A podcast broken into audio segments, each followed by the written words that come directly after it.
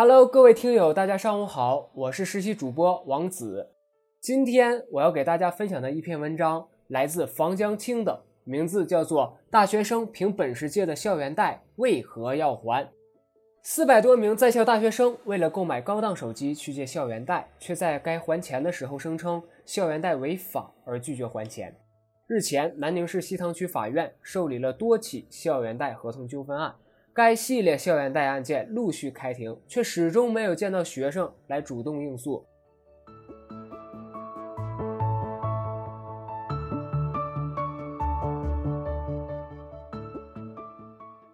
校园贷违法，借贷不用还钱，显然是认知的误区。按照现行的法律规定，包括校园贷在内的民间借贷不受保护的是高利贷，即年利率超过百分之二十四的部分。而且是通过诉讼主张债权时被认定为无效，债权人有权拒绝支付，但可以拒绝支付的并不是所有借贷本金及利息，更不是针对借贷行为本身的处罚。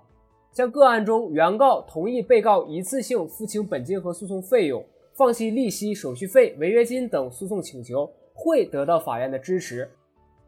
可见，单纯以校园贷违法为理由拒绝还贷，首先折射出大学生群体法律意识的薄弱，特别是基本法律常识的缺乏。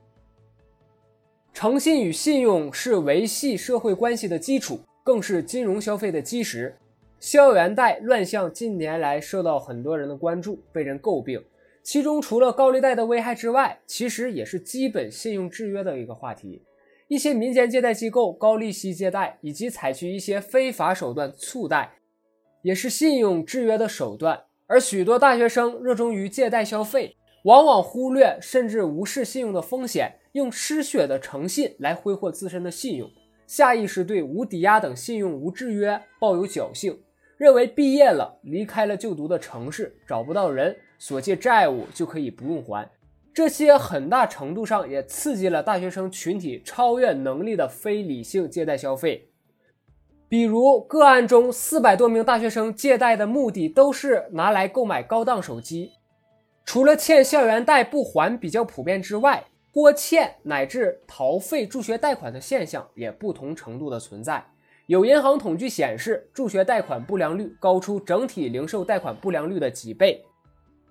教育归根到底是教化育人，立德为先，人才次之。拒还校园贷，信用缺血，接受大学教育的学生可能成为新鲜出炉的老赖，无疑更值得我们反思。一方面，教育还应强化学生的法律和道德教育，提高学生普遍的法律意识、诚信意识，培养学生守法立信的本质；另一方面，更需加强社会诚信的约束，完善诚信惩戒机制。覆盖到大学生群体，不让大学成为信外之地，矫正对大学生过度保护的偏差。